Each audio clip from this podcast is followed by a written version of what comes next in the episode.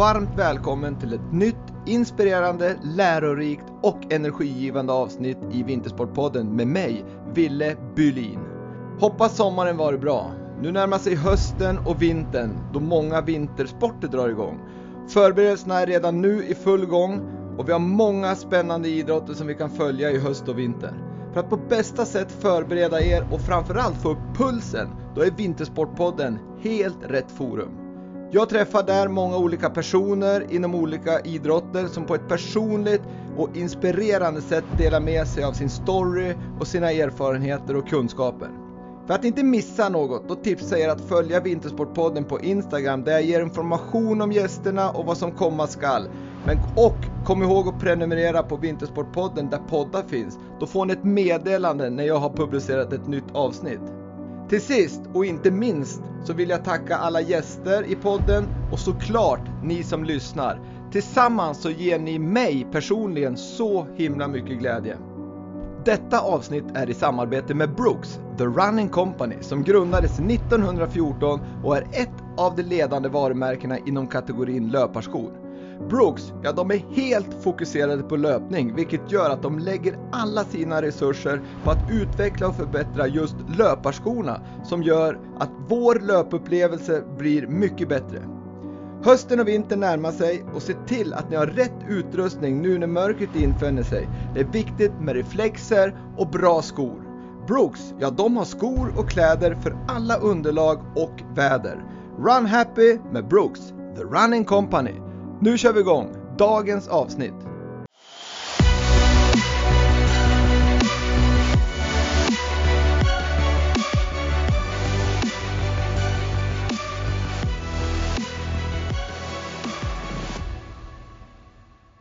Dagens gäst i Vintersportpodden, före detta hockeyspelare med stora meriter och en intressant hockeyresa som avslutades som spelare 2020. Numera en expert på Simor. Varmt välkommen till Vintersportpodden, Staffan Kronvall.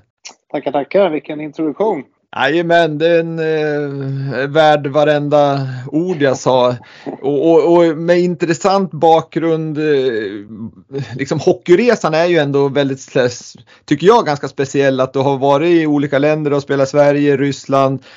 Eh, du har varit i Nordamerika och spelat både AL och NHL och, och, och så sen har du ju haft din Tre Kronor-resa. Så att jag tycker att du har en, en en intressant resa med, med, mycket som har hänt också. Då tänker jag närmast på det som gjorde kanske att du kom till Lokomotiv till slut, att de var tvungna att, att mm, värva ett nytt lag om jag säger så efter den stora tragedin som skedde där då när, där Stefan Liv miste livet bland annat. Ja, ja nej, men man har varit med om mycket och det är väl ett tecken på att man inte har varit tillräckligt bra egentligen. För eh, hade jag varit tillräckligt bra för NHL så hade jag ju spelat där hela min karriär. Men eh, jag hittade, hittade andra sätt att, att ta mig fram och, och skapat mig en karriär. Och, jag är väldigt glad över den resan faktiskt. För jag upplever att jag har fått varit med om otroligt mycket. Ja men det tycker jag är ganska som skönt sagt egentligen att, att Visst kan man vara kvar i samma klubb i, i 20 år men, men å andra sidan så i och med att du har gjort din resa så har du ju troligen stort nätverk och många härliga kompisar och jättehärliga minnen från, från karriären med olika städer och lag och så vidare. Så är det. Eh, jag tycker alltid när det kommer någon ny import till, till SHL det, som jag jobbar med dagligen så har jag antingen spelat med eller mot eller känner till han väldigt väl. Så jag känner ofta att när jag pratar med mina kollegor där att de liksom, vad fan, känner du alla eller har du spelat med alla i hela världen? Och, och ibland känns det nästan så. Men hockey, hockeyfamiljen är väldigt liten. Eh, så är det, att man, även om man inte känner varandra så känner man varandra lite så. Mm. Ja, det är det. Trots att det är en liksom, stor idrott i åtminstone vissa länder så är det ju som du säger förmodligen ganska liten. För känner, man känner alltid någon som känner någon och så blir det ju ändå att man har gemensamma beröringspunkter och så vidare. Så att jag förstår exakt vad du säger. Jag, jag kommer lite mer från skidsidan och där är det ju exakt samma sak att på något vis känner man varandra fast man kanske inte är bästa polare.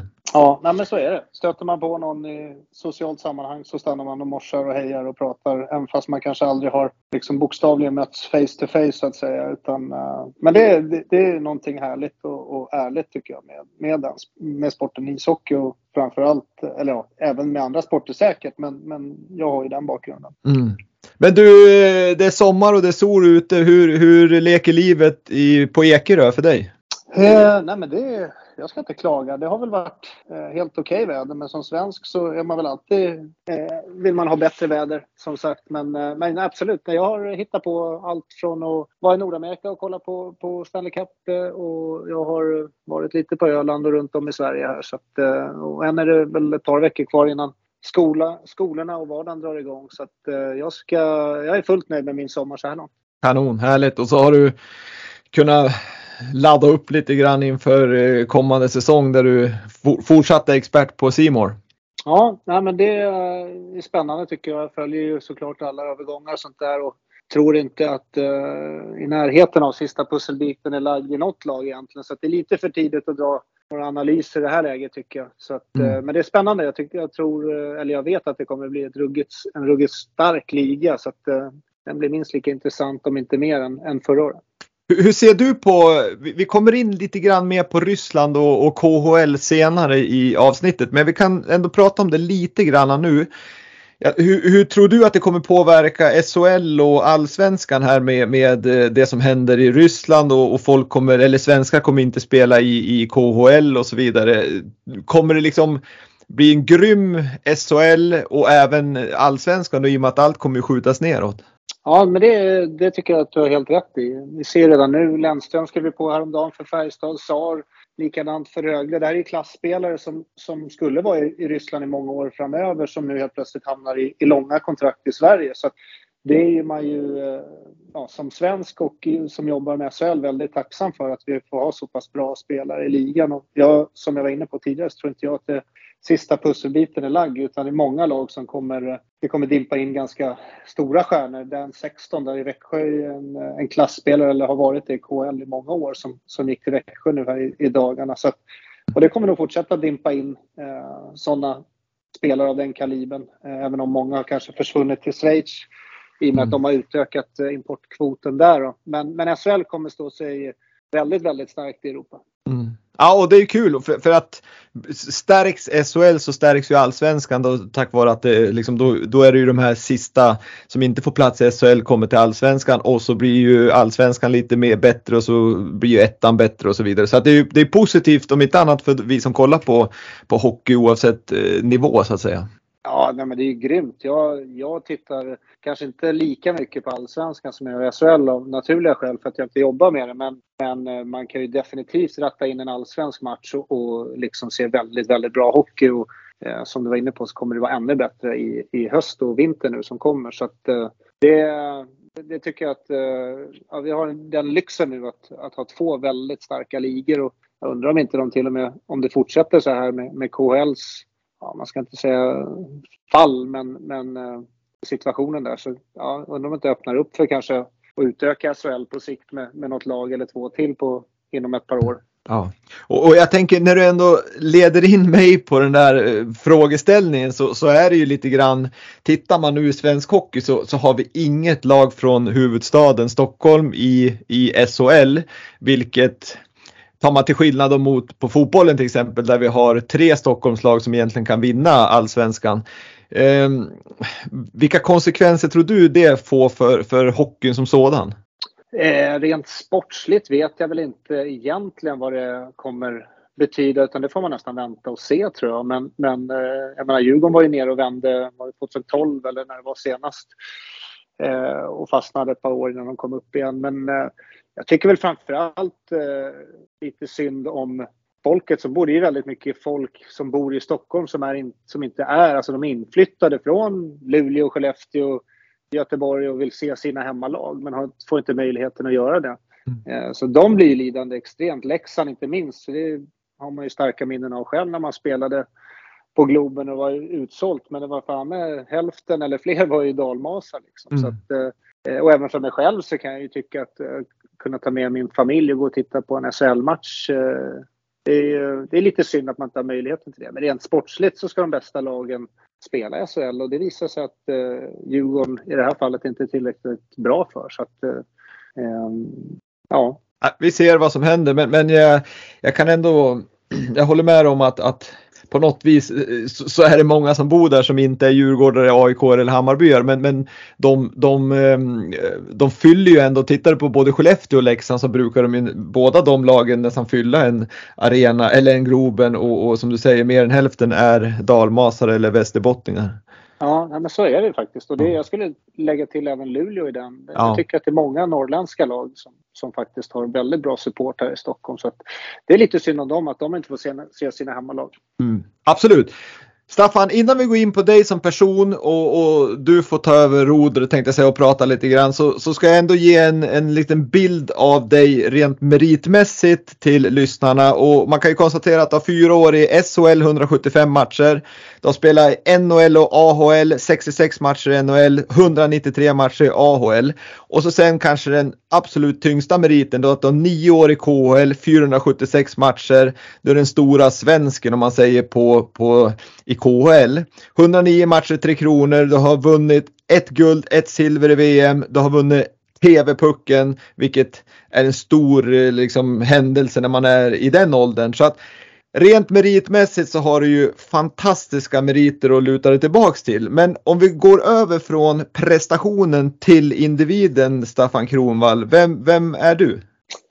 Ja, det ska jag egentligen fråga min fru eller på att säga. Men uh, nej, jag är en helt vanlig kille eh, skulle jag säga. Eh, nu låter jag som Bert, eh, Berts dagbok här nästan. En helt vanlig kille på 39 vårar. Men nej, jag känner mig väldigt eh, privilegierad att ha jobbat med hockey under så många år och eh, har betalat såklart ett väldigt högt pris för att uppnå mina mål och drömmar. Men, men i grund och botten så, så tror jag nog att mina vänner och nära och kära inte har märkt att jag har förändrats som, som person eller människa för det. Utan jag är nog fortfarande Staffan eh, som var liksom den här uh, nästan besatta Staffan, 15-16-åringen som ville lyckas till varje pris till, till, till idag. Så att, Eh, jag försöker vara mig själv bara. Eh, mm.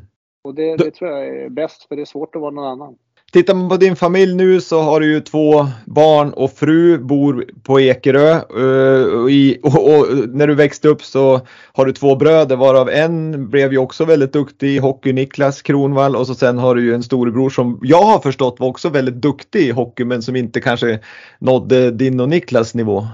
Ja, ja, angående Mattias där, äldre bror, så var det väl mer ett val han gjorde faktiskt. Han var, var nog, i alla fall, kanske inte bättre än Niklas eh, i den åldern, men nog kanske lite bättre än vad jag var. Men, men han valde, han kom in på någon bra utbildning som han valde att, att satsa på istället för att åka till andra sidan stan då och spela allsvensk hockey. Så att han gjorde ett litet val där kan man säga.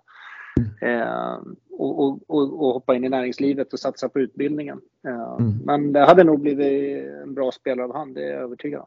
Hur känner du där då när du, du har en storebror, eller du har två storebröder, men, men den största då, Magnus där som valde just den vägen med, med ett, vad ska jag säga, ett mer Svenssonliv med, med ett vanligt jobb och, och liksom var mer på hemmaplan och så gjorde du ditt val och gick eh, hockeykarriären. Är det någon gång du kan känna att fasiken, jag skulle också vilja ha gått och kört en vanlig utbildning?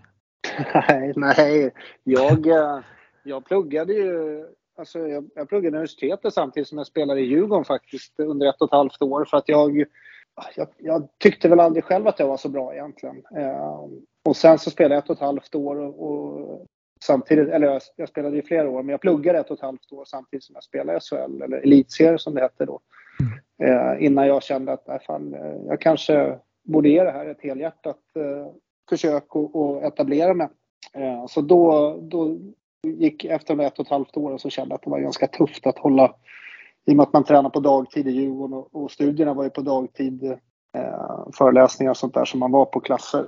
Eh, så var det svårt att kombinera så, så då gjorde jag väl ett helhjärtat försök att bli någonting på, på ishockey på riktigt. Och eh, har väl aldrig tittat tillbaka efter det även om man har såklart har man ju haft press på sig att liksom, fick, fick, går det inte bra i år så kan, kan det vara slut. Och det är den ständiga pressen man lever på med, som hockeyspelare.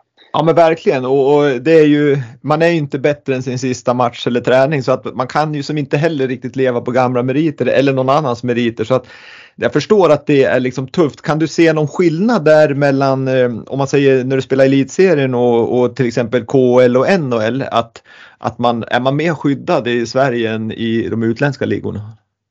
Eh, både ja och nej. Alltså du, du, det är klart att det finns en annan trygghet i Sverige där du liksom med språket, du bor i liksom, ja men du känner igen allting. När du hoppar ut utanför svenska gränsen så ger du in på okänt vatten och då är det liksom det är en helt annat pannben och armbågar som ska fram för att liksom det är många som vill ha ditt jobb eh, den dagen du flyttar från Sverige medan alltså, jag tycker att Sverige i alla fall på den tiden var ju väldigt sådär liksom lag, lagsammanhållningen, att vi ska göra det här tillsammans. Och jag märkte ganska snart att när jag flyttade till AHL så var det liksom spelare i egna laget egentligen som försökte liksom armbåga sig fram och nästan jävlas med en för att de ville ha min plats. Liksom. Så att jag fick nog äh, växa upp och, och liksom bli lite mer hårdhudad på en gång när jag flyttade till, till Kanada. Mm. Men du, om vi går tillbaks till din uppväxt då. Hur, hur, var det självklart att det var hockey från dag ett tänkte jag säga eller liksom höll du på med fler idrotter och ja men hur, hur, hur, var, hur var din idrottsuppväxt? Nej men jag, vi var en idrottsfamilj egentligen. Vi alla höll på med nästan alla sporter höll jag på att säga men, men vi har nog prövat på allt från, från tennis till pingis till i basket. Innebandy fanns knappt på den tiden, så det, det spelade jag aldrig. Men eh, eh fotboll, det sa jag kanske. Men, eh, så jag har testat på jättemånga sporter, men fotboll och hockey var väl de som jag höll på med liksom parallellt och hela tiden. Så det var det liksom någon sån här termin tennis, någon termin pingis, någon termin basket. Eh, lite så. Men sen var det ju framförallt var det väl spontan eh, idrotten, man ska säga. Man liksom, hela tiden var man ju ute och gjorde saker. Men det var ju allt från att klättra i träd till att ja, spela bandy till att leka burken. Mm. Man, fick, man fick inte vara inne på den tiden. Min mamma sa det att regnar det inte så får ni inte vara inne. Liksom. Jag ringer någon klocka eller ropar på, jag håller i det avståndet så när maten är klar. Liksom. Så, att, eh, så jag levde ett väldigt aktivt eh, liv som, som ung.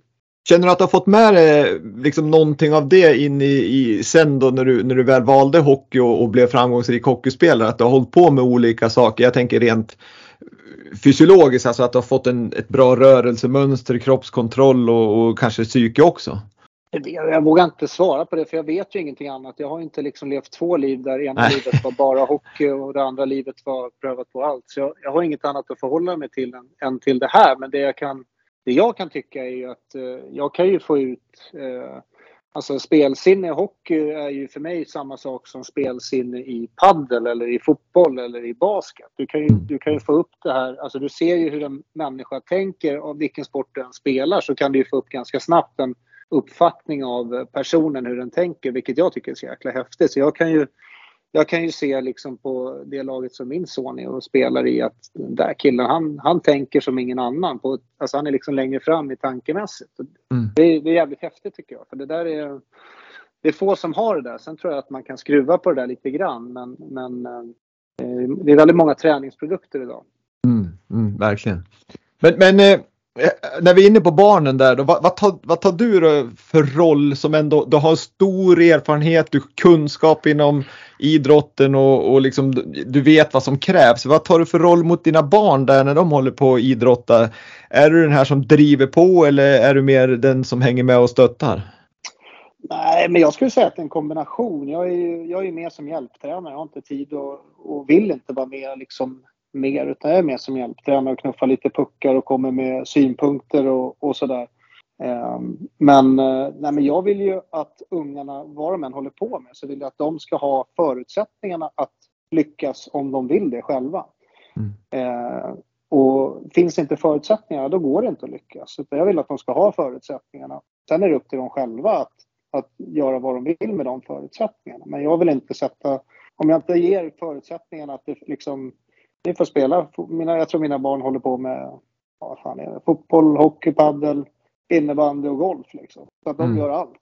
Mm. Eh, och sen så vilken väg de väljer att gå, det, det får de bestämma. Men det är de själva som väljer. Men förutsättningen att ska finnas om de vill, om de känner att jag vill bli bra på det här, då ska, de, då ska det finnas förutsättningar. Då får man skapa dem som förälder. Om det innebär att åka allmänhetens åkning någon gång extra under veckan eller stå på golfranchen eller spela paddel jag personligen med min son utan tränare så, så kommer jag att ställa upp på det varje dag i veckan. Men det måste komma från dem.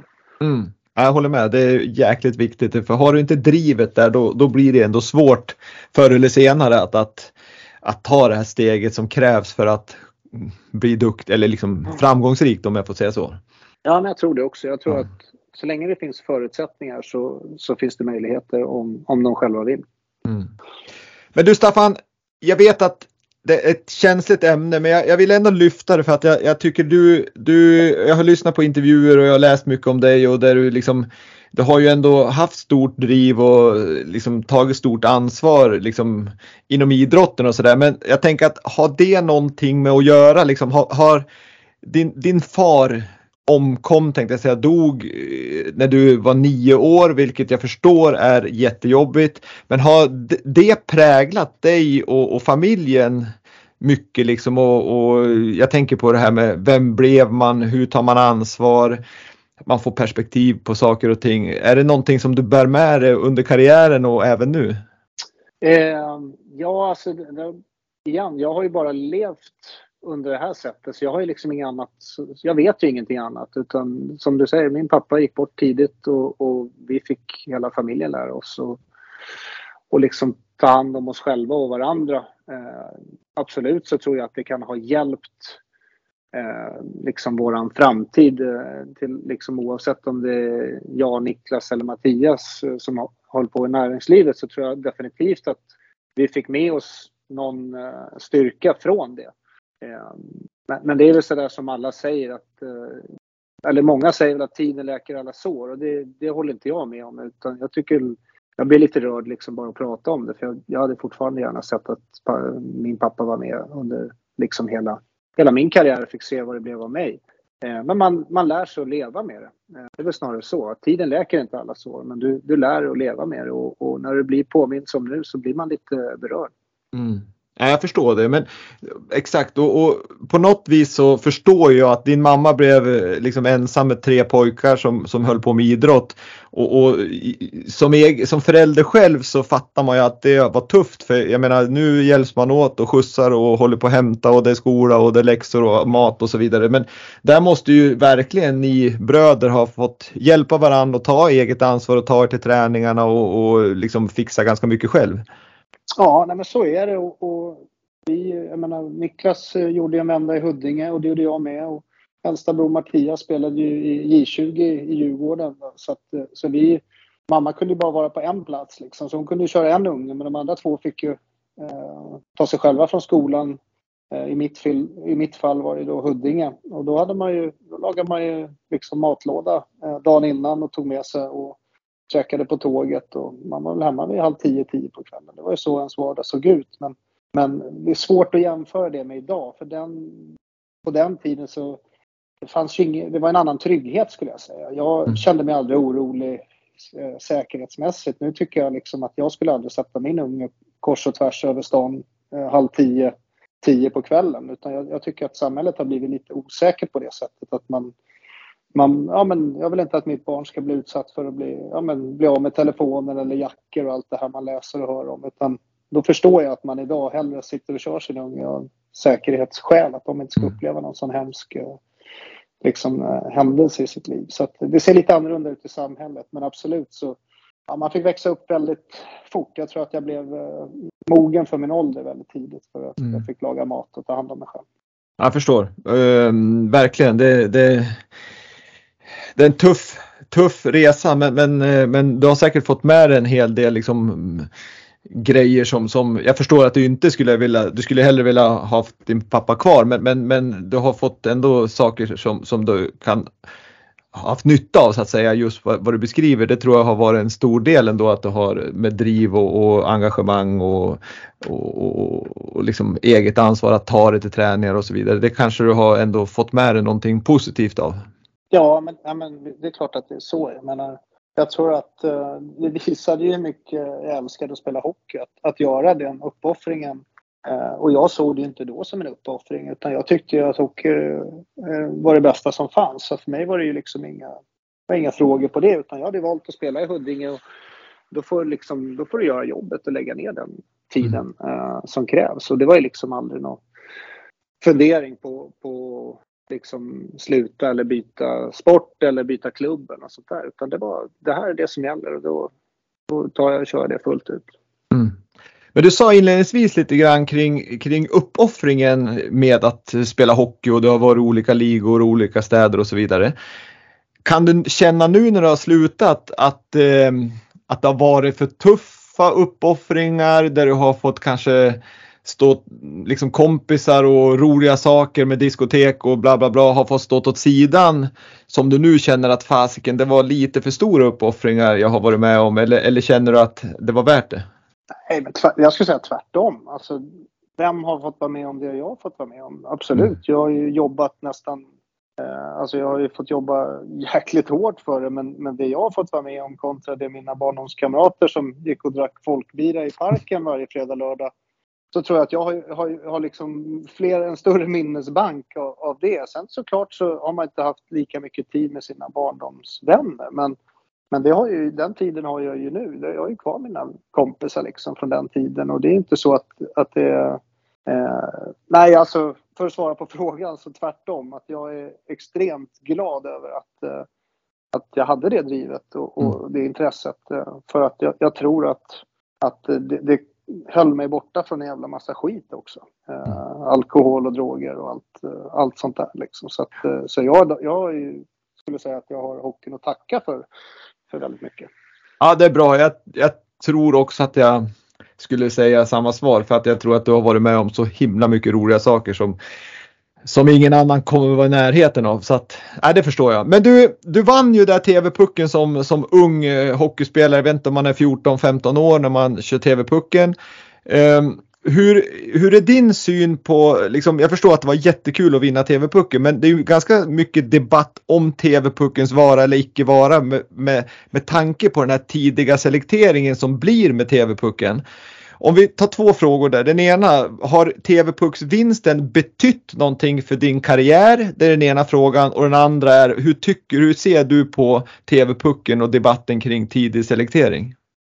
Eh, ja, om man ska börja där vad det har betytt för mig så tror jag inte eh, Egentligen så det var en kort turnering som man spelade första gruppspel och slutspel och en fantastisk liksom, upplevelse och stolthet att få ja, men representera sitt län och i mitt fall då Stockholm och vinna den turneringen. Men att, att det har betytt någonting för min karriär, det, det vill jag inte påstå att det har betytt någonting. Det, eh, möjligen att du får någon form av bekräftelse att du är ganska duktig på det du gör. Eh, att du liksom får en, ja, men den där bekräftelsen att, att fan det är värt att jag jobbar så här hårt och lägger ner den tiden. Men jag var ju aldrig någon stjärna i TV-pucken. Jag var ju, skulle jag säga, i den nedre hierarkin. Eh, och det fanns betydligt större stjärnor än, än mig. Mm. Och jag tror att skulle man titta på det laget som jag vann TV-pucken med när jag var 15 år gammal så är det nog inte mer än, jag skulle säga kanske två, tre spelare från det laget som gjorde ens SHL-matcher. Så att, mm. eh, sen tror jag att det där har ändrats med tiden också. Vi lever i ett annat samhälle idag. Idag så börjar, väljer ungarna sport när de är nio liksom. Och, och liksom tränar, tränar, tränar sin sport. Och hockey har nästan blivit en 12 månaders sport eh, precis som fotbollen och många andra sporter så är det dit det går mot för att det här och sen är det fler och fler som faller av då men när du väl får fram någon så blir de ju extremt duktiga liksom. Eh, så att jag skulle säga att samhället har ju ändrats otroligt mycket men jag skulle inte för mig personligen inte säga att, att uh, TV-pucken var som ett startskott i min karriär på något sätt. Utan det skulle jag nog snarare säga att kanske när jag kom med i juniorlandslaget, uh, det gav mig lite mer boost i så fall. Mm, mm. Men hur ser du på ehm, den här tidiga, du var inne lite grann på det, eh, liksom, som jag tyder ditt svar så är det ändå, tycker inte positivt med tidig selektering. För jag vet, jag, jag, läste någonstans att du och Niklas pratar en del om just det här tidig selektering och, och, att ni ser hellre att man håller på med olika saker för att få olika erfarenheter och, och rörelse i, i olika led och så vidare. Ja, men jag tycker, så här tycker jag, jag tycker inte man ska utesluta någonting utan jag, jag tycker att det är viktigt att man får att få vara på sin nivå. Och det är ingen som säger att om du är bäst när du är nio år, finns det ingenting som säger att du kommer vara bäst när du är 12, 14, 16 eller 18. Men jag, tror, jag tycker att det är viktigt att de som kanske är så pass duktiga när de är nio, att de hela tiden får vad ska man säga, alltså tillfredsställelse, bli utmanade så att de inte tappar intresset och och väljer en annan sport till exempel för att de blir blandade med, med kanske några som precis har börjat hockey så är det så stora klyftor. Så jag tror att det är viktigt med liksom att ha en, en nivåindelning eller man ska säga där, där, där, man kan hela tiden bli utmanad för, för alla. Mm. Så att, eh, jag, jag, tycker inte man ska utesluta någonting. Såklart vill man ha med så många hockeyspelare så länge som möjligt. Eh, men alla kommer inte gå hela vägen och någonstans måste du dra det, det här eh, selekteringen. Jag menar Kanada gör det egentligen från att du börjar spela hockey och USA likadant. Eh, de har en helt annan uppsjö av spelare att välja på så de kommer klara sig ändå. Men, men i Sverige har vi inte, vi skulle ju tappa så mycket om vi inte får med bredden. Mm. Men vi skulle också tappa toppen om vi inte tillfredsställer dem. Så jag tror att det är viktigt att vi tillfredsställer toppen och även de som liksom kanske precis har börjat. För blandar du de där två så tror jag att det kraschar åt, åt båda hållen. För då har du toppen som aldrig passar pucken för de vet att passar pucken så blir vi av med pucken. Alltså, säga vad man vill, ungarna har ju mycket, mycket mer koll än, än alla föräldrar sammanlagt. De kan ju liksom säga, om en match slutar 25-2 så kan ju de säga vem som har gjort mål. Och, och mm. man som förälder har inte en jävla aning. Liksom. Så de har Nej, järnkoll på det där. Det är ofta föräldrarna som är liksom inne och, och ska peta in ett finger och, och sådär. Och, och det tror jag inte heller blir bra. Utan, Eh, jag tror nog att man behöver liksom omges av folk som man hela tiden får liksom utmanas och tillfredsställas. Mm. Och där är ju liksom anledningen till att man inte får räkna mål i, i, för tioåringar i fotboll och hockey och allt vad det nu är. Eller tävla i slalom och längd på, på det viset med klocka. Det beror ju till mångt och mycket skulle jag säga på föräldrarnas hets det är ju precis som du säger, även om man inte har mäter målen som tioåring i hockey så vet ju ungarna exakt att det blev 25-2, vem ah, ja. som gjorde målen och vem som var bäst på plan. Så att de vet det där och, och därför så, så, så är det ju för... Ja visst. Men, det där är galenskap bara rent att man inte får räkna mål. Det tror jag att det har liksom miss... Jag vet inte om det har missuppfattats men det har ju blivit helt... Någonting har blivit väldigt, väldigt fel. För det är ju alla har ju järnkoll på det där. Mm. Uh, så att det där är nästan lite parodi kan jag tycka. Att, att man inte får räkna mål, för det räknas ändå. Det kan jag, det kan jag lova. Ja, det, liksom. det vet. Och, och, men, men, det jag tycker, liksom, det du säger kring nivåindelning så är jag, har jag alltid varit lite så här för att, att man kanske inte ska stirra sig så blind på ålder heller när man, när man gör lagen utan snarare vilken nivå är man på. För de bästa som utvecklat mest här och nu när man är 11 år. De, får de möta varandra så stimuleras de och de som inte har kommit lika långt får de möta varandra så tycker de det är kul. Sen behöver inte det här vara fast utan efter halva säsongen så kanske det är några som måste byta på grund av att man har utvecklats mer eller mindre och så vidare. Det tror jag är ett sätt att stimulera alla. Men, för jag tror att risken när man har en åldersindelning det är att precis som du säger att de som är bäst de tappar sugen för att de tycker att det inte är något kul och att de inte får liksom, utmaningen och de som inte är så bra och som har kommit så långt i utvecklingen de kanske slutar för att de aldrig får röra pucken. Ja, alltså jag är helt, eh, jag brukar dra parallellen att, att jag tycker ska man, ska man börja spela ishockey, om du säger att du är nio år gammal och vill börja spela ishockey så ska du såklart få möjligheten att börja spela ishockey. Men precis som i skolan så kan du inte börja årskurs tre när du börjar i, skolan. Utan du börjar i årskurs ett och då mm. räknar man 1, 2, 3, 4, 5 och i ishockey är det åka skridskor och hitta balansen. Att liksom, när, när den tränaren på hockeyskolan då, man säger, anser att nu är han redo att liksom börja kanske med puck eller börja med passningar. Så då, det är liksom en utbildningstrappa som du går, precis som i skolan. Mm. Så kan inte du börja med treornas matematik om du aldrig har gått i skolan tidigare, fast du har åldern inne. Det är för mig och sen den här, ska man komma ihåg att den här nioåringen, om han då kör hockeyskola med, säg sjuåringar, så kommer ju han lära sig mycket snabbare om han har intresset för det. Så att, liksom inom en ganska kort framtid så kommer han ju hoppa in där med nioåringarna till slut. För då har han ju fått grunderna. Men om mm. du hoppar in med nioåringarna så har du, då har du inte gjort grunderna. För nioåringarna de spelar redan matcher och de gör passningar och de har liksom spelmoment. Och, mm. och hoppar du in i spelmoment och du kan inte åka skridskor, då kommer du sluta hockey inom inom ett halvår. Liksom. För då har du ingen aning på någonting. Så att, jag, jag vill, precis som du är inne på, du, du måste gå utbildningen. Du, mm. Det spelar ingen roll hur gammal du är. Du måste gå utbildningen. Börja lära dig skridskor. När du kan det så tar man nästa steg och nästa steg och nästa steg. Liksom. Så att, eh, för mig är det en självklarhet eh, egentligen. Mm. Nej, jag, jag håller med. Och, och, men det, är en svår, det verkar vara en svår fråga och eh, liksom någon form av idrottspolitisk fråga som, som jag vet de dribblar ganska mycket med. Men ja, vi får se vart det landar. Men du, om vi går in på din karriär här istället för att prata om det här idrottspolitiska som är väldigt intressant tycker jag. Men, men tittar man på dig så började du där och, i Järfälla och sen gick du upp och så spelade du lite i Huddinge och så var du i Djurgården i elitserien. Hur, sen, sen gick du ju till NHL där inte kanske nu ska jag inte säga att du inte lyckas, men det, du kom ju ändå inte riktigt som du var inne på själv att hade du varit bäst där så hade du ju varit kvar förmodligen i, i samma lag i, i 20 år. Men vad var det som gjorde att du inte tog det här riktigt sista steget i NHL? Jag tror att jag var, jag var nog inte mentalt tillräckligt stark. Tror jag. jag tror att när jag spelade min bästa hockey så då hade jag liksom potential att, att spela stora minuter där. Eh, sen så åkte jag på mycket skador när jag var där. Eh, på den tiden jag var där så, så var det ganska många sådana här goons som ville liksom skada en.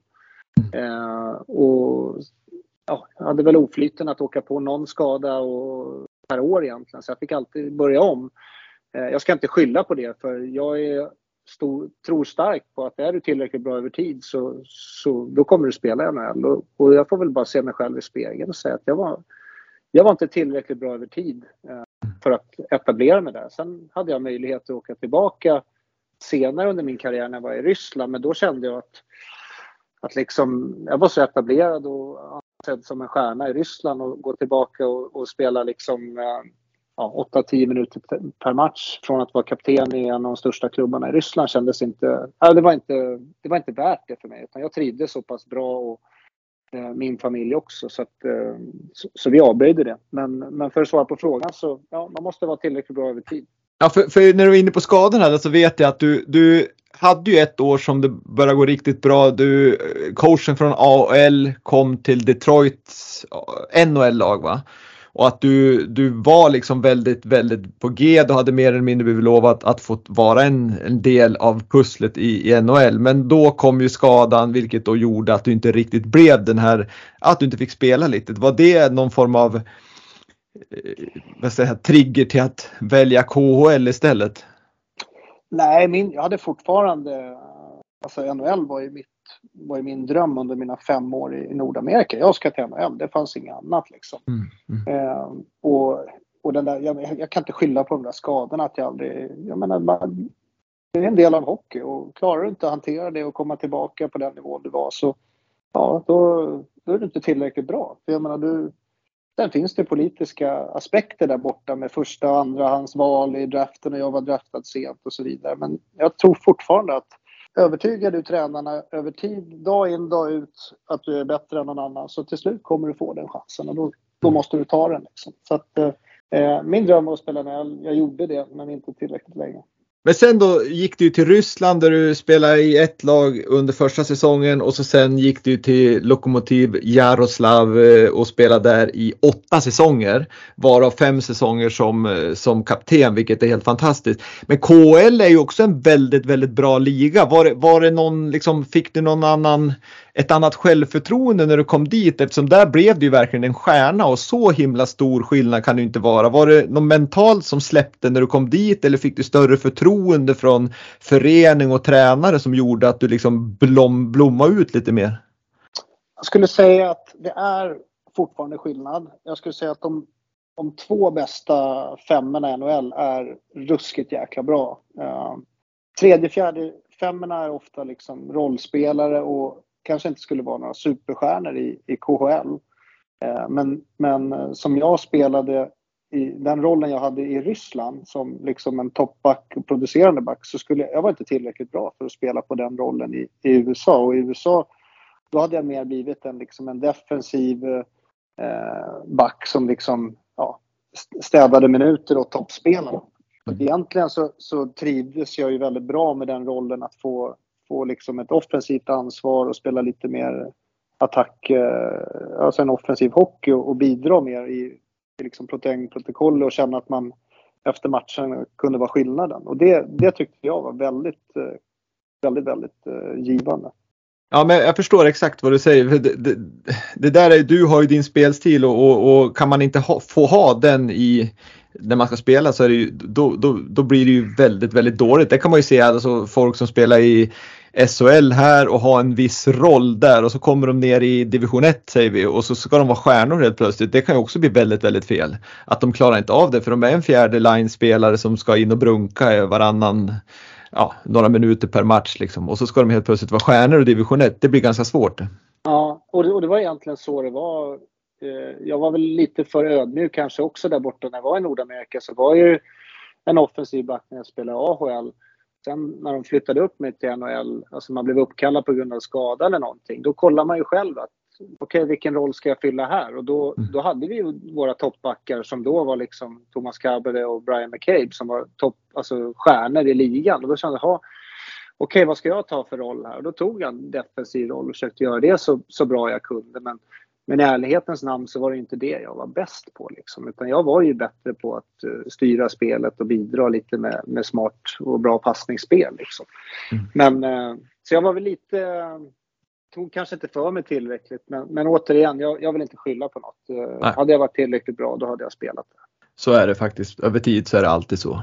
Men du, du valde som Ryssland och där blev du kvar. Jag vet att du fick ju ett erbjudande från Detroit och ett, dessutom ett envägskontrakt som betyder att du inte kan bli nedflyttad till AHL. Eh, men valde ändå att stanna där i Lok Lokomotiv Jaroslav. Var, var det liksom var det ett svårt beslut eller var det ett självklart beslut? Jag tänkte du sa att familjen trivdes och, och, du var liksom stjärna i KHL, du var kapten och så vidare. Men du måste ju ändå ha legat sömnlös några nätter där när man får ett envägskontrakt från Detroit och dessutom får spela med sin bror. Ja men det var Jag hade faktiskt, den sommaren hade jag ju tre klubbar där jag hade envägs. Men det var ju egentligen Detroit som, som jag fick liksom fundera på lite. Men, eh, men nej, jag, jag, jag vi såg ingen anledning igen att... Eh, och sen så var, hade de så jävla bra lag. Det var återigen, jag menar ska jag gå in och, och med Lidström och Rafalski och brorsan och alltså det var liksom... Då, då, var det ju den här sjätte, sjunde backen som gällde liksom och det var ju mm. inte, det var inte riktigt... Eh, alltså jag älskar att spela hockey och, och får jag inte vara mig själv så då går jag hellre ner ett snäpp och får vara mig själv än att uh, göra något som jag inte liksom till 100 procent är ja, tillfreds med helt enkelt. Ja, det tycker jag är rätt och, och, det visar ju på din passion och stora hjärta för hockey också för att jag tror liksom det är bättre att producera och vara duktig och ha jävligt kul och, och, spela kanske lite lägre än att få sitta och spela 3, 4, 5, 6, 7 minuter bara för att man ska vara i, i en viss liga och ett visst lag. Det, det, tror jag att då stoppar utvecklingen också. Då hade du förmodligen inte kanske fått vara kapten i landslag och lyft bucklan och så vidare heller på VM och så, sådär. Med Tre Kronor tänker jag. Det är jag helt mm. övertygad om. Att hade jag jag hade åkt hem eh, från ett envägskontrakt till Calgary för att jag sa att jag kan inte sitta och käka popcorn på läktaren ett år till. För jag spelade, jag tror 13 matcher och sånt där mitt ah. första år i Calgary. Jag hade ett år till. Jag, jag kontaktade min agent och sa att om, om jag ska spela hockey om fem år så måste jag spela hockey den här säsongen. Jag kommer inte göra det här. Så ta mig härifrån så att jag får spela hockey. Och då, och då åkte jag hem och spelade ett år i Djurgården. Mm. Ja, för det var liksom, jag kände att sitter jag på läktaren ett år till då, då har jag glömt bort hur man spelar på den här nivån. Mm. Då är det för långt steg tillbaka. Så det, ibland får man ta ett steg bak och ta två steg fram. Liksom. Så, att, så är det. Um, ja. Var lite smart. Men du, eh, jag måste ändå ställa frågan för gemene man och jag tror många som lyssnar på det här och, och jag tror liksom generellt sett så tänker man ju liksom Ryssland, KHL, då, då tänker man hur kulturen är i en rysk förening rent så här ledarskapsmässigt och man tänker kanske att undrar hur de bodde, bodde de på en militärförläggning och du säger att du trivdes med familjen där och så vidare. Hur, om vi börjar liksom, hur, hur var det liksom runt om hockeyn? Kunde du ha ett vanligt liv runt hockeyn eller var, var det liksom den här bilden att, att man bodde på en militärförläggning och inte kunde röra sig någonting? Ja, nej men alltså, jag, jag skulle säga att alla klubbar har olika förutsättningar i Ryssland. Men, men de toppklubbarna där som även Lokomotiv anses som eh, vi, byggde, vi fick ju en, eller fick ska jag inte säga, men de byggde ju en helt ny anläggning. Sen när man kallar det militäranläggning, det, då, då var det en väldigt fin militäranläggning. För det var liksom en, jag, jag brukar jämföra med ett, ett Marriott-hotell. Liksom. Vi hade eget spa, tennisbanor, fotbollsplaner, sporthall, det, det, var som att bo på ett lyxhotell eh, mm. plus en träningsring. Så, så, så det var inte synd om oss på något sätt. Och, och mina barn gick på lokal, lokal dagis, eh, engelsktalande eller eh, jag skulle säga två, två utav lärarna var engelsktalande med eh, Ja, de var väl inte kanske fullt utbildade engelska men de kunde göra sig förstådda på engelska. Mm, mm. Eh, så, så, så, vi levde ju, tyckte vi, ett, ett normalt liv. Mina unga började spela hockey där i, i, i Ryssland och gick precis som vem som helst på, liksom, på träningar och, hade ett liv vid sidan av också. Liksom. Så att, eh, jag menar man bor inte någonstans i nio år eller om man ska ta, om mina åtta år i Jaroslav man inte trivs. Liksom. Så att, nej, nej, nej, absolut vi, inte. Vi, vi trivdes bra. Och, och mina barn också för den delen. Så. Mm. Men hur var, hur var liksom bilden eh, av en rysk tränare och en rysk kultur kan ju vara ganska hård och sådär. Men hur, hur, upplevde du den kulturen då, liksom rent så här, ja men på arenan och tränarna och, och var det den här hårda stilen som de körde, liksom att det var träna stenhårt och spotta blod och vara tyst?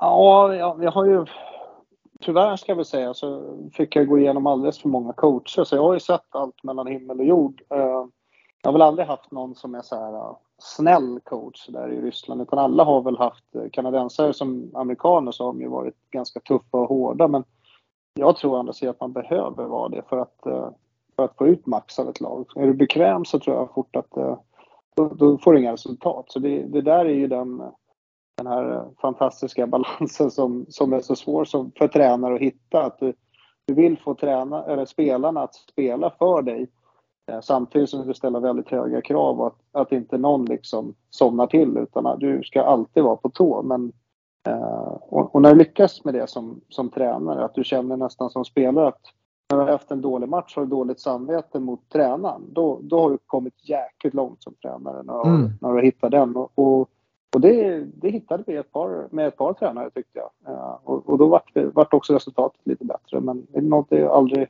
riktigt hela vägen fram.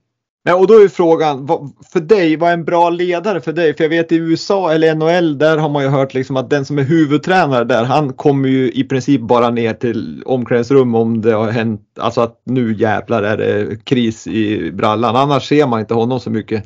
Men hur, hur ser du på ledarskap om du skulle få säga liksom en drömhockeyledare? Jag vill, ju ha, jag vill ju hela tiden någon som eh, jag vill att mina, först ska jag vilja att mina spelare, eller att spelarna ska vilja utvecklas. Så du måste hela tiden vara en, en coachande tränare. Att hela tiden få feedback. Det här var bra, det här var dåligt, det här måste vi göra bättre.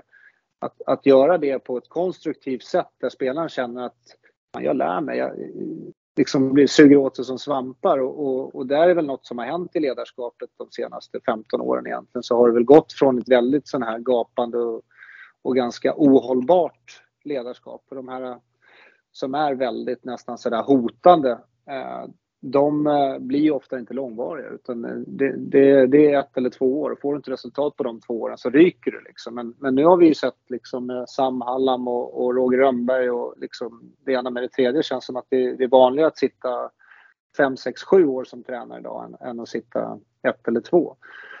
Eh, så att eh, ledarskapet har ju förändrats, men jag gillar ju, jag gillar ju hårda krav. Jag tycker att det ska finnas en tydlighet där du sätter det här är rätt, det här är fel, ingenting däremellan kommer vi acceptera. Och, och är det någon som går utanför det där som gör fel, då ska man bli påminn om det, ingenting mer med det. Gör om, gör rätt. Och så, så jobbar man hela tiden, dagligen. Eh, för att hela tiden pusha efter den här perfektionen som man aldrig kommer uppnå i, i hockey. Men du ska alltid ha strävan att uppnå perfektion. Det är det som är så fantastiskt. Det är som att spela golf. När man tror att man är bra så är man helt värdelös sen. Ja precis, men, men och jag tycker det du säger, jag tror att du menar samma sak som jag tänker säga nu, det är ju att tidigare upplevde jag liksom att var det någon som gjorde någonting och kanske misslyckas då var det ju en avhyvling och bänken och i bästa fall bänken annars ute i omklädningsrum och så fick man kicken som du säger. Men jag tror ändå att ska man utvecklas som spelare måste man ju ändå ha den här tilliten från tränaren att man ska våga misslyckas. Man, vet, man får reda på att man gjorde fel och så förändrar man sig och så gör man rätt. Jag menar då har du ju tagit ett steg framåt. Um, ja, men det, är, jag är helt enig. Jag är mm. helt enig. Samtidigt så, så, skulle jag vilja flika in att i många fall att om ett misstag är inget misstag. Gör du två, gör du tre, då är det kanske nästan att tränaren måste gå in och skydda den här spelaren från att liksom göra, göra bort sig totalt. Förstår man? För vissa mm, mm. som inte har psyket, då, då, är det nästan bättre att sätta dem på bänken resten av matchen. Och sen får man ta det snacken och förklara var, varför. Jag såg att det blev sämre och sämre för varje byte. För om du fortsätter skicka ut honom och du ser att han gör nya misstag, för det, då kommer det här psykologiska in. Ja, absolut. Eh, så, så, att ibland kunde det vara att, jag upplevde jag i alla fall, att man, liksom, blev jag bänkad så vart inte jag jag var inte förbar, för, förbannad eller arg utan jag var, jävligt, jag var jävligt hård mot mig själv. Så jag var, liksom, nej, jag var för dålig idag. Jag förtjänade att bli bänkad. Och, och liksom, skulle jag fortsätta spela som jag gjorde så så hade jag inte hjälpt laget. Utan det är hela tiden, vi vill ju uppnå resultat och hjälpa laget och, och såklart så vill vi under, under laget utveckla individerna men, eh, men det, det, där är en jäkla balansgång att kunna hitta det där för att eh, jag tyckte i alla fall i många fall att, att, eh, att det var bra på bänken också. Jo, men då är det ju, då kanske man har det här äh, coachande ledarskap och, och liksom att man pratar med individen sen. Nu, jag satte dig på bänken för att det blev så här. För att det jag menar är att man ska inte göra samma misstag fyra, fem gånger utan det, det bästa det är om man gör ett misstag. Man får liksom prata med tränaren, man korrigerar och så gör man inte samma misstag igen. Då, då, då är det ju liksom utveckling. Men gör man samma misstag, man drar på blå fyra, fem, sex gånger på raken. Jag menar då, då är det ju någonting som inte stämmer. Nej, nej men precis. Ver ja. Verkligen så. Så ett coachande ledarskap, eh, det, det, det, känns som en klyscha men det, det är väldigt viktigt att hela ja. tiden ha bra dialog och kommunikation. Verkligen. Men du Staffan, du, du själv måste ju vara en ganska god ledare. Liksom fem år eh, som, som eh, kapten i, i mm, eh, KHL och så sen dessutom då var du ju kapten när ni sopade hem VM-guldet 2013 för Tre Kronor. Det innebär ju ändå att man, man har ju egenskaper som ledare och, och liksom är någon form av förebild. Hur, hur skulle du beskriva dig liksom där? Varför valde man dig som kapten? Eh, det är en bra fråga. Alltså egentligen i, i slutändan så är jag mig själv men, men jag var nog extremt ska jag säga, inkluderande. Jag vill att ingen spelare ska känna sig utanför laget utan jag kände nog att det här gör vi tillsammans. Vare sig om du sitter på läktaren eller om du spelar två minuter eller 22 minuter per match. Så det här är laget liksom. Och och fan, man ska veta hur viktiga de där är som går in och, och gör de här skitjobben. För det, det är sjukt viktigt eh, att man har sådana spelare och då ska de också få uppskattning för det. Så jag, jag tror och hoppas att folk tyckte att jag var väldigt bra på att uppskatta de här som kanske inte hade de flashigaste rollerna i lagen. Utan jag ville, jag ville få med dem eh, på tåget att känna sig lika uppskattade som, som de som redan visste att de var stjärnor. Eh, det, ja, det tror jag är jätteviktigt. Ja, det är superviktigt för jag menar pusslet ska läggas hur som helst. Att, eh, även de yttersta pusselbitarna är viktiga för att få helheten. Men, ja. men, eh, men jag tänkte på eh, som kapten i Tre Kronor då, på ett VM eller som kapten i, i Lokomotiv Jaroslav i KHL vad har man för roll då egentligen? Eh, tränaren kommer in och berättar hur ni ska spela eller varför gjorde ni si i första perioden och så korrigerar man till andra. Men, men som kapten då, klev man in och tog någon form av liksom snack där också eller var det ledaren som fick sköta hela snacket i omklädningsrummet? Det skilde sig ganska mycket från Tre Kronor till, till Lokomotiv faktiskt. Ryssarna har ju Alltså där hade man inte jättemycket att säga till om som kapten utan där kände sig man ju ofta som en, liksom en skyltdocka med ett C på bröstet liksom för att man ofta gånger kunde man gå in och ta diskussioner och säga liksom fan jag tycker vi behöver göra så här och så får man komma ut med svansen mellan benen och så här, han körde sitt sätt ändå mm, liksom. Mm, mm. Så där är det väldigt coachen bestämmer liksom punkt slut. Sen får du hoppas och, och få in någonting någon gång men, men det är ganska sällan ska jag säga. I, i Tre Kronor skulle jag nästan säga att det var inte tvärtom, men eh, jag hade ju Pelle Mårts under större delen av mina Tre Kronor-år och han var ju, hans styrka var ju att liksom, han, han delegerade egentligen till, till, till mig och även de äldre spelarna att liksom, hur vill ni ha det? Det är ni som är där ute som, som ska trivas med spelsätt och vad är det liksom, hur tycker ni? Så han var väldigt inkluderande involverad, alltså liksom ville att vi skulle styra processen. För det är ändå vi som ska äga den sen. Eh, och det tyckte jag var en grym styrka hos han. Det var, det var liksom, eh, och, och då fick vi liksom presentera det här för han och, och, och, och så tog vi det inför gruppen att så här, så här gör vi, vad säger ni boys liksom? Mm. Medan det var i Ryssland mer sådär, så här gör vi, skit i vad ni tycker men så här gör vi liksom. Ja, det, det, där har vi en kultur, en, en stor skillnad i just i ledarskulturen ja, och, och kulturen i sin allmänhet. Men, men utifrån, som utomstående så tycker jag i alla fall att Per Mårts hade en fin ledarstil som du säger, ganska, han verkar vara transparent och, och liksom också var, stå för det du står för, att alla har en viktig roll och liksom man ska inte liksom vara, liksom stjärnorna har ingen pedest, står inte på någon pedestal på något vis. Nej, men det där ska man också komma ihåg att alltså varje ledarskap är ju alltså Pelle Mårts ledarskap kanske, den funkade extremt bra på våran grupp för vi hade liksom ganska många veteraner som var erfarna. Eh, och hade han haft en annan grupp där det kanske var ett yngre spel, då hade han kanske varit tvungen att anpassa sitt ledarskap. Och det, hade, det gjorde han säkert också när han hade juniorkrona till exempel. Och det där som är så häftigt att bara för att en tränare inte lyckas där så är det inte, det är inte en dålig tränare utan han kan mycket väl lyckas med en annan grupp för att de svarade bättre för deras liksom, gruppdynamik eh, var bättre under det här ledarskapet. Det är, det är det här som är så komplext med ledarskapsstilar och coacher tycker jag. Så du vet ju aldrig vilket som funkar eller vilket som inte funkar förrän du, förrän du är där. Liksom. Och det är ju det är, ju, det är häftigt på något sätt för det, det, det är så otroligt eh, eh komplext som jag var inne på. Mm. Och för, för, att komma dit, att få reda på, om jag får säga så, då, vilken grupp har jag att jobba med, då, då måste man ju vara väldigt liksom, öppen och kommunikativ och ta samtalen med individerna så att man verkligen lär känna dem. Och, och på så vis kan man ju anpassa och ha ett liksom, vad ska jag säga, anpassat ledarskap till, till situationen. Ja men precis. Och, och, och Pelle var ju, jag menar, det var ju han som tog ut laget och det gjorde han ju medvetet. Att vi var ju, vi var ju en en ganska, liksom en core i laget som, som höll ihop, som han nästan alltid tog ut för att han ville att den här kulturen skulle bäras vidare som, som han tyckte att vi stod för. Att, att liksom vi, vi tog med oss uh, övriga gruppen på, på, liksom en bra, uh, på ett bra sätt. Så, att, så att vi var ett gäng där som liksom nästan var uttagna hela tiden för att, för att driva på processen. Och så bytte han ut lite spelare längs vägen men, men stommen var ju ofta detsamma. Nu för tiden ser man ju ofta liksom, det är nästan tre lag som spelar under säsongen eh, för att testa så många som möjligt. Liksom. Men då tappar man kanske den här kulturen eh, som finns i Tre Kronor. Ja men verkligen, det, det håller jag med om. Sen en annan svårighet det är ju också liksom att man kan ju ha ett lag under alla de här eh, Karjala Cup och eh, Beijer Hockey Games och allt vad det nu heter. Och så sen kommer man till ett VM eller ett OS, ja men då förhoppningsvis då är det ju ett helt annat lag tack vare om eh, eh NHL eller KHL stjärnorna släpps och kan vara med. Då, då är det ju en annan sak såklart. Ja, och det gör ju saken helt, alltså så extremt komplex också för att hela Sverige, Sveriges befolkning gapar ju och skriker om han inte tar ut NHL och KHL-spelare.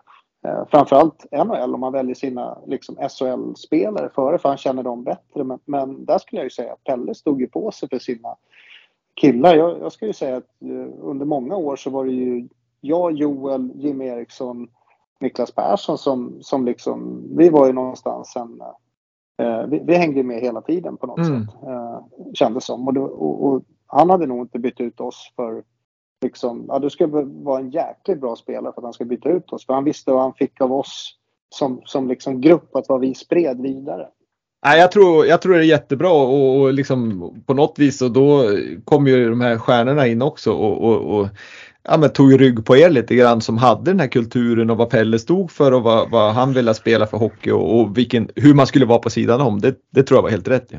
Ja, ja men det är återigen, alltså olika ledarskapsstilar, det, det är så extremt komplext så du vet inte vad som funkar med vilken grupp. Men det är det som är häftigt också. Du vet ju inte, bara för att du är en bra tränare någonstans så betyder det inte att du är lika bra i någon annan klubb. Utan det är ju, det är, ja, det är häftigt det där. Ja, mycket coolt. Hörru du, eh, om vi, nu har vi pratat om din karriär och, och massa saker om din uppväxt och så vidare. Men är det någonting nu när du sitter här på Ekerö och njuter av, av vad du har åstadkommit. Är det någonting du ångrar eller som du känner att du skulle ha gjort annorlunda om du fick börja om?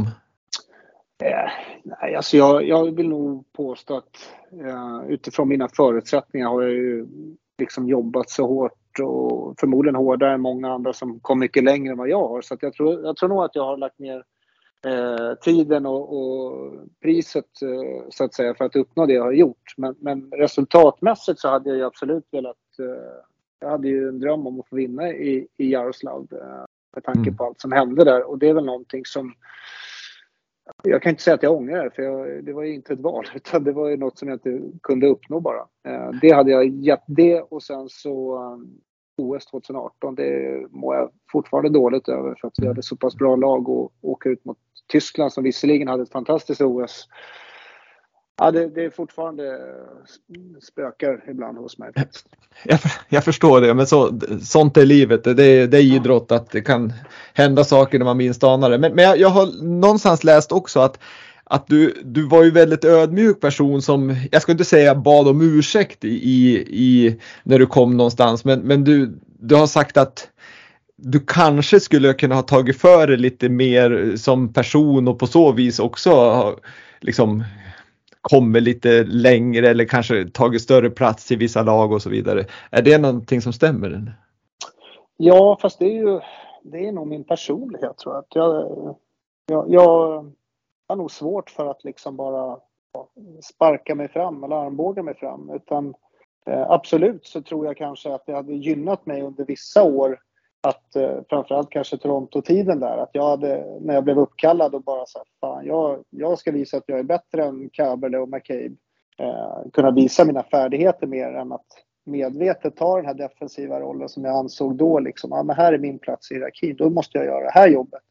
Eh, men eh, jag kan ju inte å andra sidan ångra min personlighet utan jag är ju den jag är och, och jag tror att jag har gjort de valen som jag har gjort utifrån mig själv. Så, att, Eh, så jag ska inte säga att jag ångrar det men, men absolut så fanns det stunder där jag borde ha liksom, tagit för mig och kanske varit lite kaxigare. Mm. Ja men du vi, vi, vi ska börja runda av, men jag, jag, jag, måste säga, du sa själv att med det som hände där i Lokomotiv så hade det varit roligt att vunnit och, och vi inledde podden med att säga att du hade en, både en bra hockeykarriär och en, en resa som ändå har präglats av lite saker. Och, och som alla känner till så skedde det en olycka, en mycket tragisk olycka i, i um, Lokomotiv Jaroslav där hela eh, planet, eh, spelarplan och ledarplan eh, kraschade där, där alla omkom och, och däribland eh, Stefan Liv då som, som jag vet att du känner också. Eh, någon månad efter den här olyckan så skrev du på för Lokomotiv Jaroslav och man byggde upp ett nytt lag och, och jag tror du var andra som signade för, för Lokomotiv. Hur, hur liksom har den här händelsen dels präglat dig och, och, och hur, hur kände du av det alla åren att, att på något vis att fick ni stöd genom hela ligan kring det som hade hänt? För jag, vet ju att många liksom stöttade er naturligtvis i det som hade hänt och även andra supportrar. Ja, alltså första året var ju eh, extremt speciellt. Vi hade liksom en minnesceremoni innan varje match. De hissade ner en stor klocka ner på mittcirkeln och när vi gjorde liksom en tyst minut innan varje match och, och hyllningar och sånt där. Och sen Sen så var ju killarna som, som omkom var ju ofta från olika städer begravda i de städerna. Så vi åkte ju alltid till eh, begravplatsen och, liksom eh, la blommor och skänkte en stund till, till de killarna. Så först, första året var extremt speciellt och även där upplevde jag att man kunde ju komma till som Novosibirsk och få stående ovationer bara för att det var laget tillbaka liksom. Eh, vilket var lite märkligt för det var ju inte samma lag men, men de var väl eh, det var väl som en sorts hyllning till, till det omkomna laget skulle jag säga. Eh, och alla inblandade i hela stan egentligen. För det, det var, första året var, eh, det, det glömmer jag aldrig och det är ju en, en stor anledning till att jag spenderade åtta säsonger där. För att jag, jag, tyckte att det var så, ja men det kändes rakt in i hjärtat hela det där. Och, och man, man, jag skulle säga att folket går ju vidare och, ligan gick ju vidare. Det var inte så att uh, säsong 6 eller 7 att det var någon, någon som kom och gav några hyllningar för att det var ett lag som omkom för sex år sedan. Men, men jag själv och, och vissa spelare i laget, man vill ju inte glömma. Så vi hade ju ofta, eller vi åkte ju med laget innan varje säsong till olycksplatsen och, och så gav vi blommor och så liksom skänkte de en tanke. Och sen brukade jag och ett par killar till åka till gravplatsen där i, i stan eh, innan mm. slutspelet. Eh, eh, dels för att skänka dem en tanke men även, eh, även liksom att ge oss lite styrka inför slutspelet. Liksom. Så att, så, äh, det där bär jag med mig och det, det tar jag med mig i graven för det var ju det absolut mest speciella säsongen i mitt liv och, och något som är väldigt det, det berörde mig extremt mycket. Ja, det förstår jag. Verkligen. Men hur, hur var det sen då liksom att ha de här åren, åtta åren i, i, i lokomotiv? Jag tänker på, man måste ju ha varit ganska observant ändå när man skulle hoppa in i, i flygkärran och, och flyga upp till Novosibirsk. Och, och, att man tittar sig runt några gånger att fasiken vad är det för flyg vi flyger med egentligen? Nej, det var egentligen bara första flyget vi flög som var lite för litet. Eh, alltså efter olyckan så den första matchen vi skulle flyga till och det var till just Novosibirsk och, och då fick vi en för liten kärra. Eh, de hade bokat för litet plan och då började de hissa in grejer i planet och då tittade vi alla på varandra och bara vad fan är det som händer? Mm. Och, och då hade vi en amerikansk tränare som gick ut och, och ringde presidenten och sa att vi inte kommer flyga med det här planet. För att det är helt oacceptabelt. Eh, men ja, vi kom iväg till slut. De garanterade vår säkerhet och sen resten av den roadtrippen som vi var ute på. Vi var ute på åtta dagars roadtrip där. Fyra matcher. Då fick vi flyga någon sån här guvernörsplan. Coachen hade egna sovrum och grejer på planen. Han hade dåligt, dåligt samvete. Men, men det är nog enda gången jag har känt mig liksom lite orolig och olustigt. Just dels för att det var första flygningen och sen var ju planet alldeles för litet. Mm. Så att vi hade bagaget inne i, i, i liksom eh, hytten då, så att säga. Men eh, sen har det ju hänt som, jag menar, vilket flyg som helst att det är turbulens och det har guppat ja. till och det är ett obehag. Men, men aldrig, inte mer än så. Nej. Nej, men så är det. Men det var kanske lite psykiskt dumt att ta ett för litet plan efter det som hade skett där då? Ja, och det var ju det som var hela grejen. Att hur fan, efter det som har hänt så borde det vara tvärtom. Att fan ta det största och det mest säkra ni har. Liksom. Ja, ja det, det, är härligt att du delar med dig av, av, av det på ett sånt liksom, fint sätt som du gör. Det tycker jag är fantastiskt fint. Men jag tänker, du avslutade din aktiva karriär 2020. Hade du då någon gång och har du fortfarande no, liksom, då svårigheter mentalt med det här liksom, självkänsla och förstå vem är jag och, och duger jag som jag är nu och, eller liksom slockna ljuset från, från Staffan Kronwall och, och, och, att du känner att, att du liksom ja, men att, att du självkänslan inte är på topp. Är det någonting du har känt? Nej, nej, egentligen inte. Alltså, du menar efter karriären? Att ja, men liksom, det kan ju vara svårt för, för hockey, ja. hockeyspelaren Staffan så att säga. Exakt. Nej, det skulle jag inte påstå. Eh, utan jag, jag är nog ganska trygg i mig själv och, och mina värderingar. Och, och, det är klart att eh, hade jag gått och dragit och inte skaffat eh, ett jobb så pass snart så hade jag ju säkert börjat fundera vad fan ska jag hålla på med liksom egentligen. Men, men jag, alltså hockey är ju jag känns som att jag har spelat och varit hela mitt liv har involverat kring hockey egentligen och idrott. Så, så att för mig var det liksom aldrig... Det är många som säger men jag vill ha en paus från sporten ett par år innan jag går tillbaka. Och, och jag var nästan så här, fan, fan heller. Jag, ska, fan, jag, titt, jag tittar ju, även om jag inte hade jobbat med det så hade jag ju tittat liksom. Kanske inte på samma, med samma liksom eh, förstoringsglas och, och hitta fel och positiva grejer. Men jag eh, jag, jag har ju en kanske osund syn till, till att följa, följa hockey och, och det är något som min fru får drabbas över när säsongen väl drar igång. Men, men jag, eh, äh, jag älskar ju spelet hockey och jag har svårt att se mig själv att, att inte jobba med det. Äh, sen är det så om man inte är tillräckligt bra på det man gör så ja, då får man äh, söka sig till andra jobb. Men, men jag har nog svårt att se mig själv att, att lämna ishockeyn frivilligt. Det, det kan jag inte se. Det, det, det kommer jag nog göra på ett eller annat sätt eh, så länge jag lever. Mm. Men du, jag tänker på, nu har du klivit in som expert på Simor, men, men med din passion för hockey och som du beskriver hockeyn verkligen är en stor del av ditt liv, eller det är ditt liv till mångt och mycket om du bortser från familjen. Har du liksom, du har inga tankar på att kliva in som tränare eller ta den vägen? Jag, jag har fått en del förfrågningar under de här två åren eh, som har varit väldigt lockande och eh, liksom alltså, vissa som jag faktiskt fick ta ordentlig fundering på. Men, men jag har väl egentligen landat i att jag, jag har två små killar hemma som jag gärna vill vara med och, och jag vet vad som krävs för att vara en bra tränare. Och det, är, det är en jävla massa tid, en jävla massa passion och, och det, du finns inget halvdant. Ska du göra det så ska du göra det liksom 110 procent. Jag tror inte på, på någonting göra liksom, ja, jag kan ta det där jobbet för mitt namn och sen åker jag runt och flöjtar på 75 procent och så blir det bra och så får jag sparken efter tre år för jag har gjort ett halvdant jobb. Det, det är inte jag. Utan Nej. Jag känner mig själv så pass väl att skulle jag ta ett, ett jobb, ja, då är jag fast i det där jobbet. För det är min passion och mitt mission då. Så då skulle jag liksom göra vad som krävdes för att lyckas. Och, och, och jag var inte villig, eller jag är inte villig i dagsläget att att sätta och ta den tiden från mina barn och familj att, att vara en framgångsrik tränare i nuläget. Eh, det är möjligt att det kan öppnas upp när ungarna blir lite äldre och, och mer självständiga. Att, att jag lyfter den frågan igen om det dyker upp något.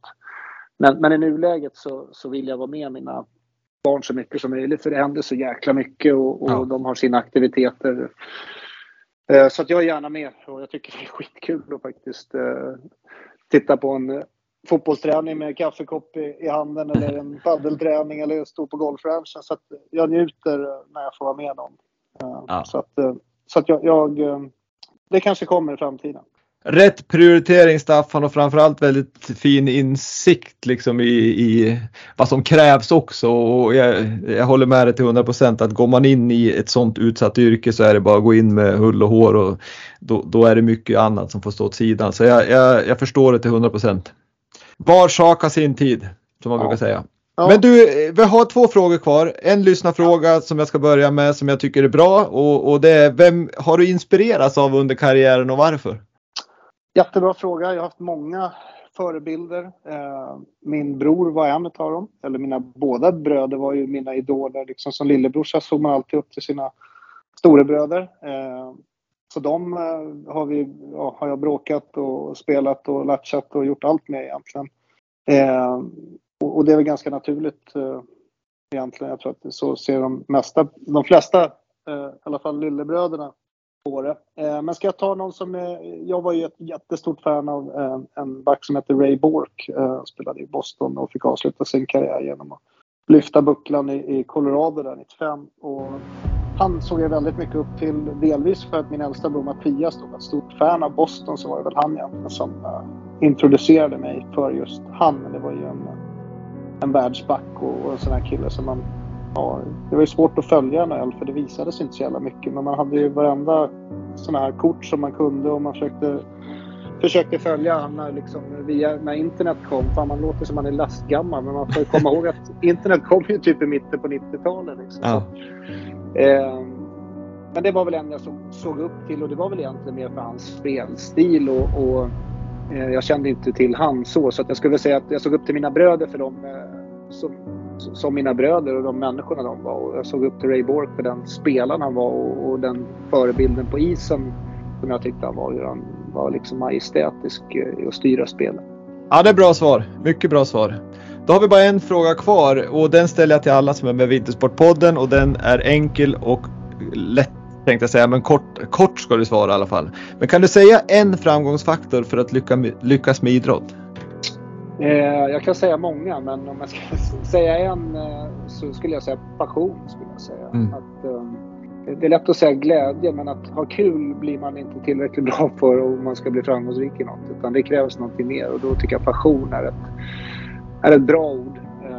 Verkligen. Det, det, är någonting utöver bara att ha kul. Så passion är mitt svar. Helt rätt och det tycker jag är viktigt för har du det då är du beredd att lägga ner tid som krävs för att bli bra. Ja. Med det sagt så, så tackar jag Willy Berlin och Vintersportpodden dig Staffan för att du delade med dig av dina erfarenheter, dina, din kunskap och dina tankar om, om dig själv, om livet, om ledarskap, om hockey och så vidare.